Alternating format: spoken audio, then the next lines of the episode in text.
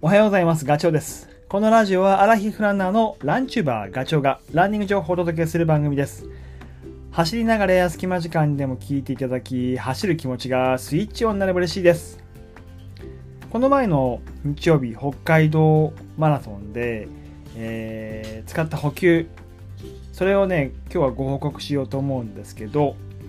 え今回のフルマラソンはいつもとちょっと変えて、あのジェルね、エネルギーのジェルの取り方をちょっとね、工夫、工夫というか、試してみました。いつも僕はジェルをポッケに3つ4つ入れて、それを都度タイミング、だいたい40分おきぐらいかな。それで、えー袋を破いてごくりと飲むんですけど、えっ、と、いい面で言うと、そのごくりとする量が決まっている、全部飲み干すと、だいたい100キロカロリーぐらいは取れるんですよ。それが計算ができる。だいたいどのくらいのカロリーを入れなきゃいけないのかっていうのが、あのーわかるのはいい面。ただ一方で、まあ、いまいちなところで言うと、その袋をね、ジェルの袋を、あのー破るとき、あれがね、あのひらひらがね、結構こう、落ちちゃったりとか、落ちないように気を使ったりとか、最近ストッパーがついていたりとかするけれど、結構気を使う。で、飲むときにジェルがね、手につくと、もうこれがベタベタするわけですよ。まあ、汗だとか、あと、給水所の水でね、なんかこう、そのベタベタを取ろうとするんだけど、でもそれ、極めて不快な感じです。それはすごい嫌なんですね。で、今回は僕はね、4つのジェル、これを最初からボトルの中に入れておきました。ボトルはね、えっ、と、ウェルビーマグボトルっていうやつ。まあ、これ、最近僕の中ではヒットしていて、プラスチックのハードケースなんですよ。で、容量はあ 300ml 入る。で、形が結構特殊なんですね、これ。えっ、と、なんていうな、なかなか言葉で説明しにくいから、まあ、あの、コメント欄のところに商品情報は載せておきますけど、えっ、とね、腰に、パンツの後ろの腰の部分、後ろ側に引っ掛けられるんですよ。で、これは、実はあの、えっ、と、富士登山競争の山頂コースを走った時に使ってます。これなかなか良くてね、えーまあ、腰に刺すんだけど、これね、違和感があるようで僕はなかった。あの、揺れることもないし、落ちることもない。で逆にその腰のあたりに、そういうプラスチックの、ま、硬いものが入ってると、なんかね、あのーピシッと背中が立つような感じがして、僕は好きです。で、これを今回フルマラソンで使おうと。で、かつその中に最初からジェルを入れとく。そうすることで、あの、袋を破るストレスとかね、えー、あとは飲む時ももうごくりとそのまま口つけてフラスコだからいけちゃうので、手のベタつきもないなと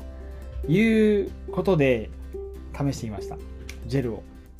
あの、ほえっ、とね、登山競争の時には蛍光補水液、蛍光補水液を入れてたんだけど、今回はジェル。4つ入れると、その 300ml のその容器の3分の1ぐらいはジェルで、えージェルになります。で、えっ、と、残りの3分の2、3分の2だったかな？もうちょっとあった気がするな。あの、水を入れました。水を入れて、薄めて、で、さらに、その中に、あの、塩分タブレットね、ミネラル補充のタブレットを、えー溶かして、もう自分のスペシャルドリンクを作りました。これがね、なかなか振り返ってみると良かったんですよね。まあ、あえて言うと、もう4個そのままドンと入れちゃったから、え1回1回飲むときに飲みすぎないっていうところと、飲まなすぎないというか、まあ、適切量。1回口つけて飲むときに4分の1を体に入れるような、そういう感じで使いました。これね、良かった。もうこれからもこの手、この、えっ、と、えーウェル、ウェルビーマグボトル、これを フルマラソンの時は使おうと思うぐらい。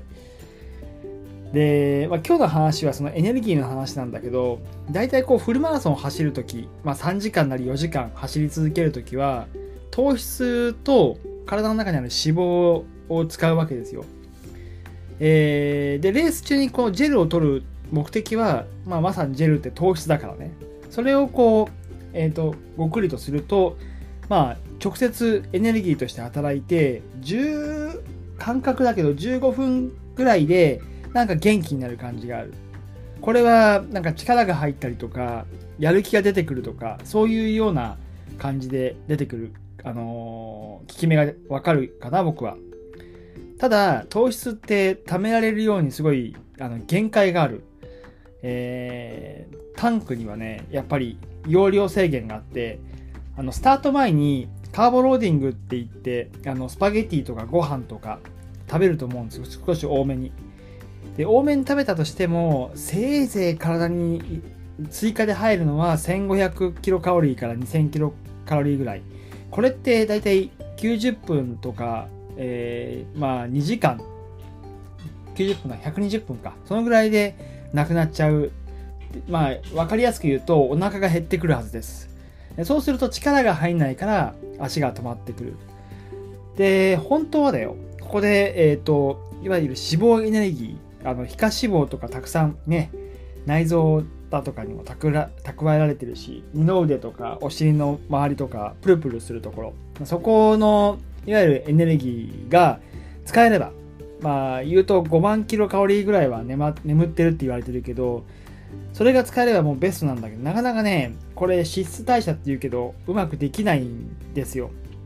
で、その使うためには体を整えてあげるっていうことと、あとは糖質、えっ、ー、と、ジェルを飲むことで、それが着火剤となって、えっ、ー、と、脂質のエネルギーが使われるなんていうことはよく聞く話だと思います。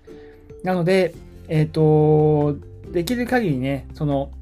スムーズに糖質エネルギーから必須エネルギーに切り替えるっていうことができる人は長く速く走ることができると思います。まあ、そうは言ってもなかなか難しいんだけど、えー、まあ、手っ取り早いのは、もうとにかくジェル、糖質を定期的に体の中に入れていけば、